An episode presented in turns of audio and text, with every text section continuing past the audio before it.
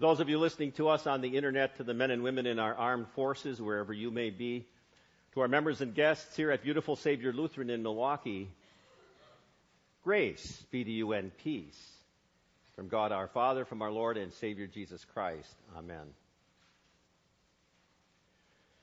The Word of God upon which we base our meditation on this um, third Sunday in Lent uh, is sort of a blending of all three readings Ezekiel 33, 1 Corinthians 10, Luke 13. You heard them read before. I recall just these words from Ezekiel As I live, declares the Almighty Lord, I don't want wicked people to die. Rather, I want them to turn from their ways and live. Change the way you think and act. Turn from your wicked ways. Do you want to die, people of Israel? 1 Corinthians 10. These things were written down as a warning for us who are living in the closing days of history. So people who think they are standing firmly should be careful that they don't fall. And from Luke 13, but if you don't turn to God and change the way you think and act, then you too will all die.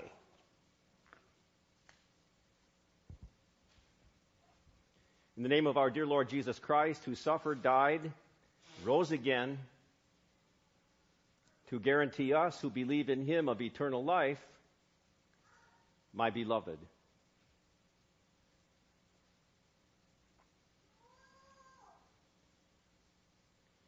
I'm sure that right now, at this very moment,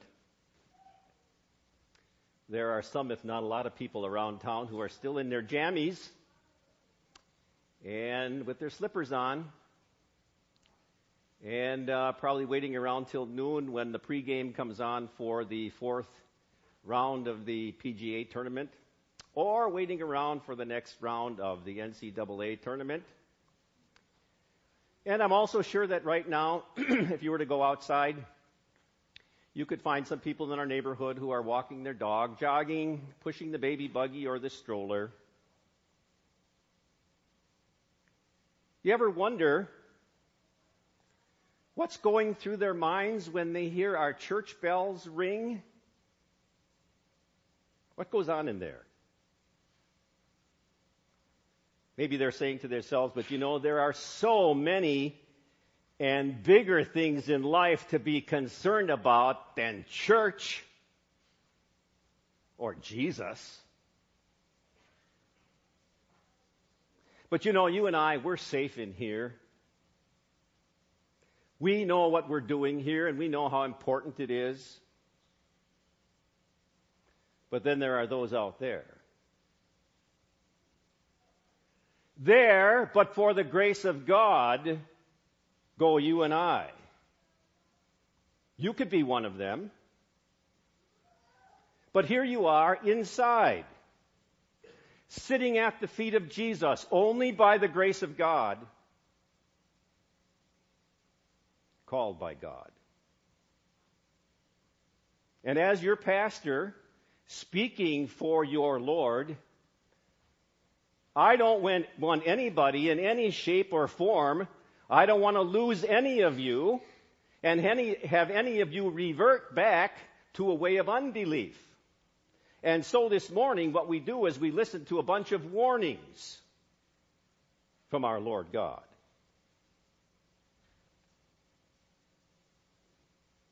Ever notice how our lives are inundating, inundated with warnings?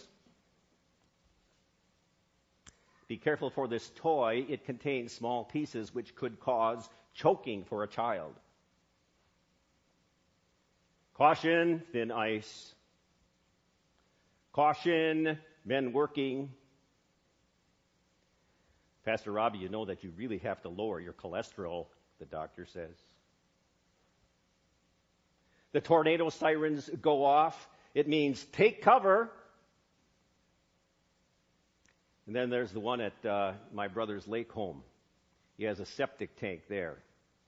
As you go up to the door, the septic cap is right there. It says, removal of this cap could result in death.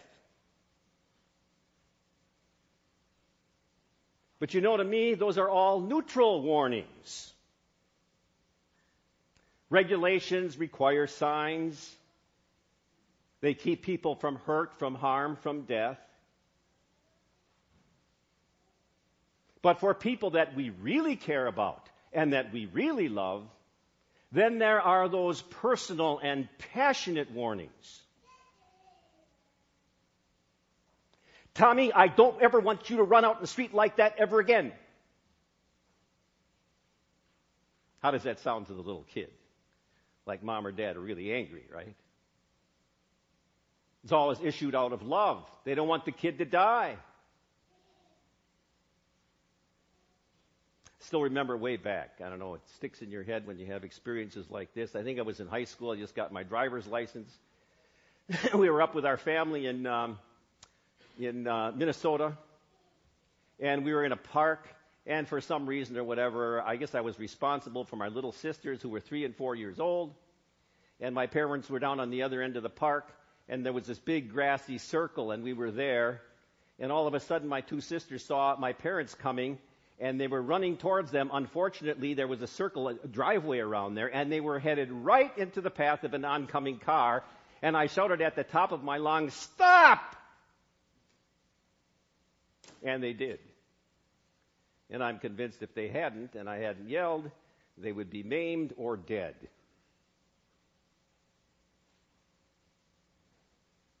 It was a warning of passion. And it was personal and it was done out of love. How about this warning? Repent, for the end is near. I think the world has sort of relegated that warning to a comic street man, a religious fanatic wearing one of those sandwich board signs, a cute character to sort of chuckle at. But that's God's warning for today. Repent, for the end is near. And that means either judgment day or the day of your death. And none of us live to be 150 years old. Repent, for the end is near, is no laughing matter. We're not just talking about physical life and death, we're talking about eternal life and death.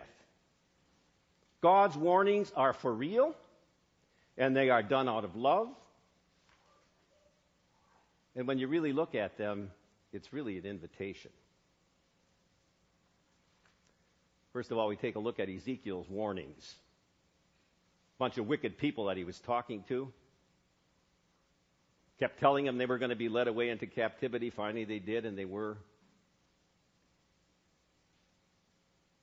Ezekiel spelled it out just like it was supposed to be. He said, Listen carefully.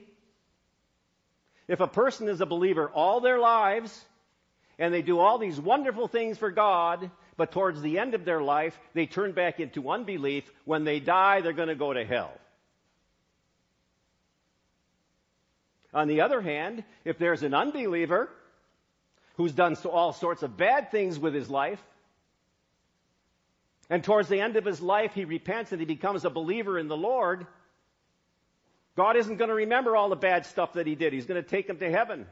That's just the way that it is. The warning is continue to believe and be saved.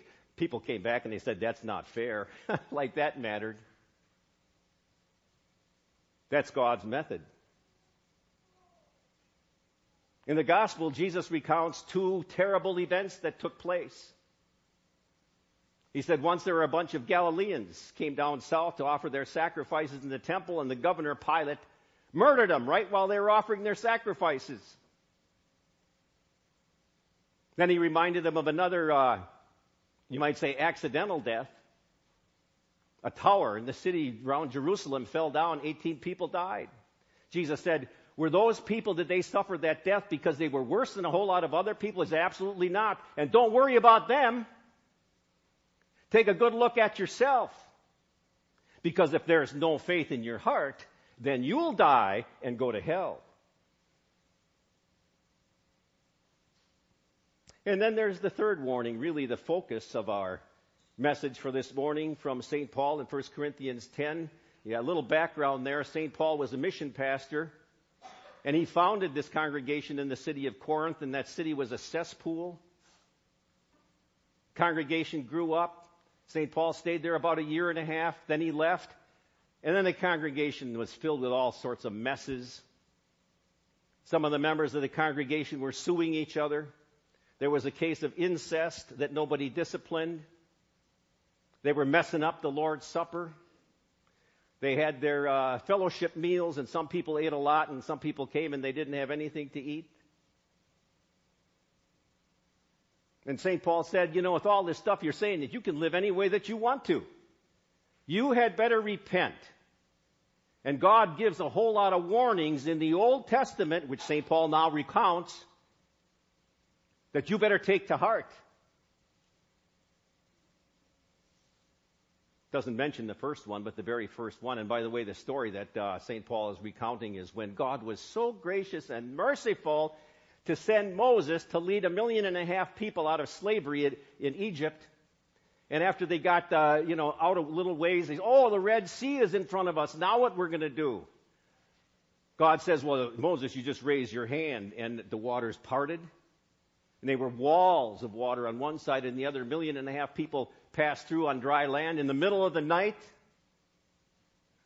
Got to the other side, they were complete, completely safe wasn't too long that they were out there. They, they said, We don't like the desert. We don't like the wilderness. What are we going to eat? What are we going to drink out here? Oh, we wish that we were back in Egypt. At least we had something to eat back there.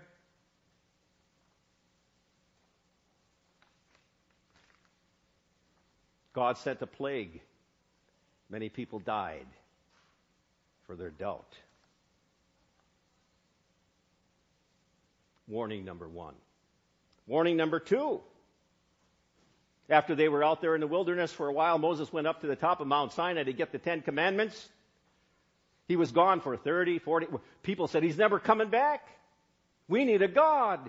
They got everybody's jewelry together and made a golden calf and fell down and worshiped it. A lot, a lot of sexual debauchery along with that, too.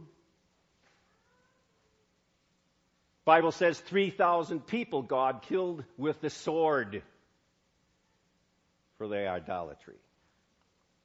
then there was another time where um, God's people were marching up to the Holy Land out there in the wilderness.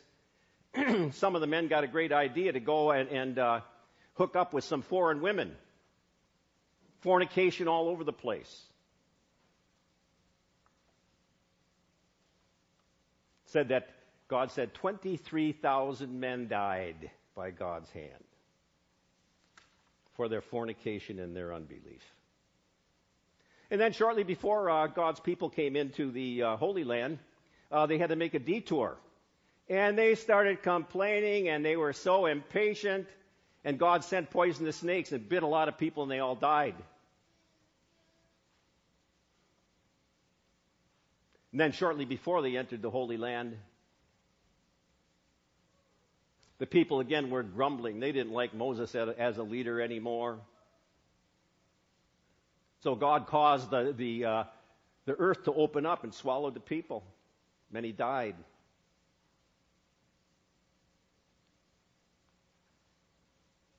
St. Paul says, So people who think that they are standing firmly should be careful that they don't fall. Maybe you're ready uh, at this time in the sermon. You say, "Oh, you know, the pastor was sort of uh, in the mood to teach, uh, preach some fire and brimstone this morning. Let him talk a little bit more, and then he'll get over it."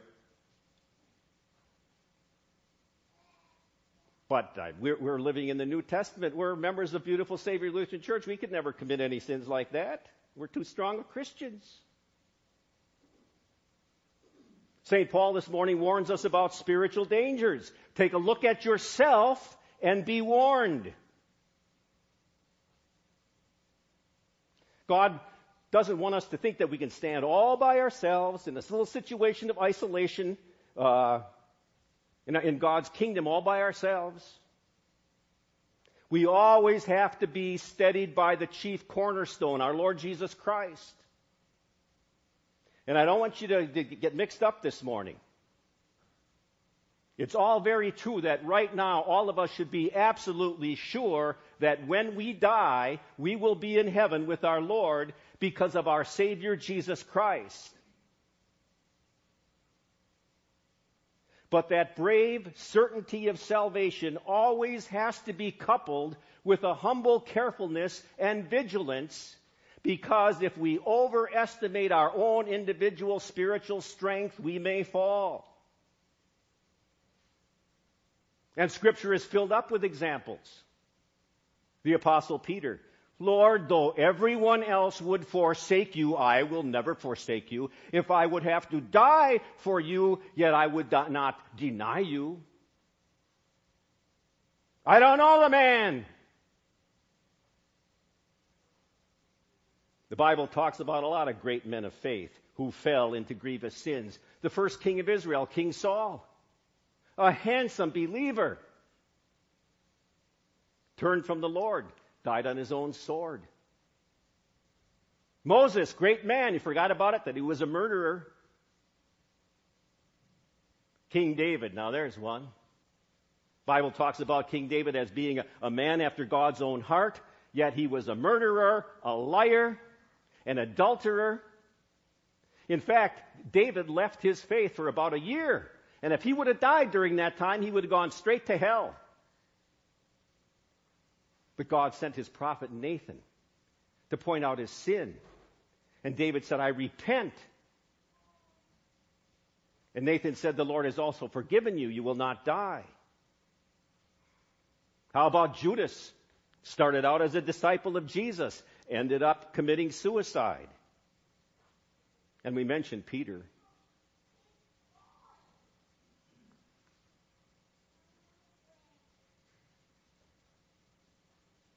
Take a look at our lives. We're guilty of the very same sins. Maybe not to the extent and depth of those Israelites out there in the wilderness. Doubt? Worry? Had any lately? What's going to happen tomorrow?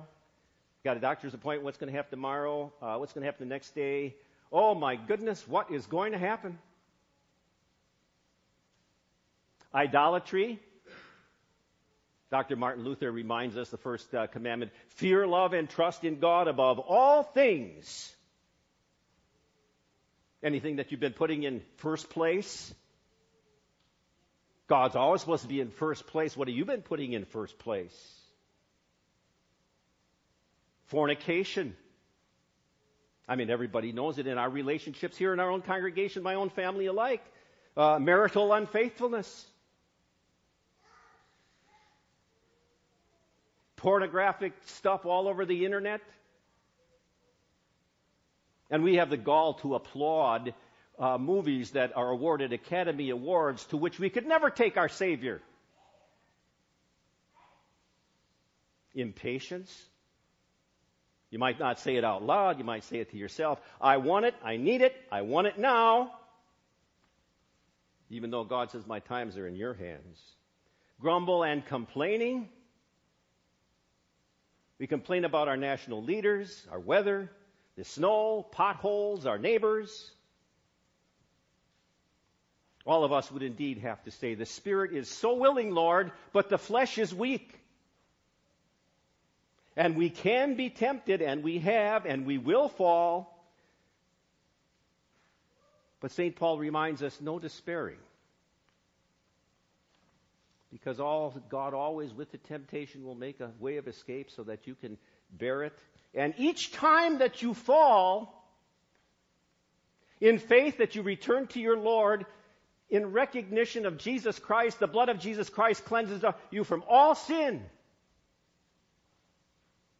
And I don't want anybody to get the wrong idea this morning either, because some people say, well, how do I know my st- faith is strong enough?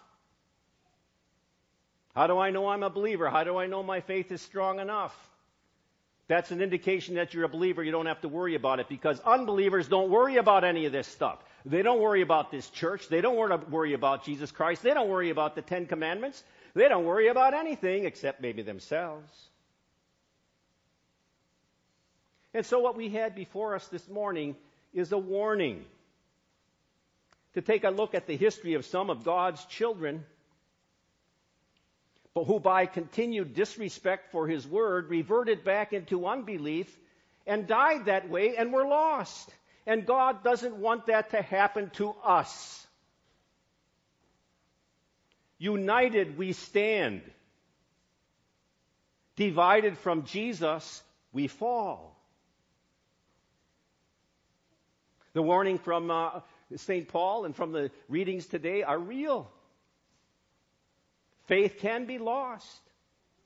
But God gives us a passionate and a, person, a personal warning, which is an invitation stay close to me, your Savior.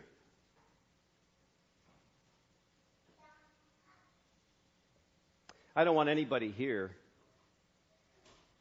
ever joining the crowd out there that I talked about, the joggers and the dog walkers and the people in their PJs and everything who don't know what's going on in here and really don't care. Because you never think about it maybe, but when the job is all gone, and when your health is all gone, and your money is all gone, when everything else is all gone, then it's just you and Jesus. And that's all you'll ever need. Words of St. James Draw near to God, and he will draw near to you. Isaiah Seek the Lord while he may be found, call upon him while he is near. Again, Isaiah Incline your ear and come to me and listen that you may live. And that's forever and ever. And God granted for Jesus' sake, in the name of the Father and of the Son and of the Holy Spirit. Amen. Please stand. The peace of, peace of God, which passes all understanding, shall keep your hearts and minds through faith in Christ Jesus. Amen. We confess our faith in the words of the Apostles' Creed. I believe in God the Father Almighty, maker of heaven and earth, and in Jesus Christ, his only Son, our Lord, who was conceived by the Holy Spirit born of the Virgin Mary, suffered under Pontius Pilate, was crucified, died, and was buried. He descended into hell. The third day he rose again from the dead. He ascended into heaven and sits at the right hand of God the Father Almighty. From thence he will come to judge the living and the dead. I believe in the Holy Spirit, the holy Christian church, the communion of saints, the forgiveness of sins, the resurrection of the body, and the life everlasting. Amen. We take this time to gather our tithes and our offerings and our connection cards.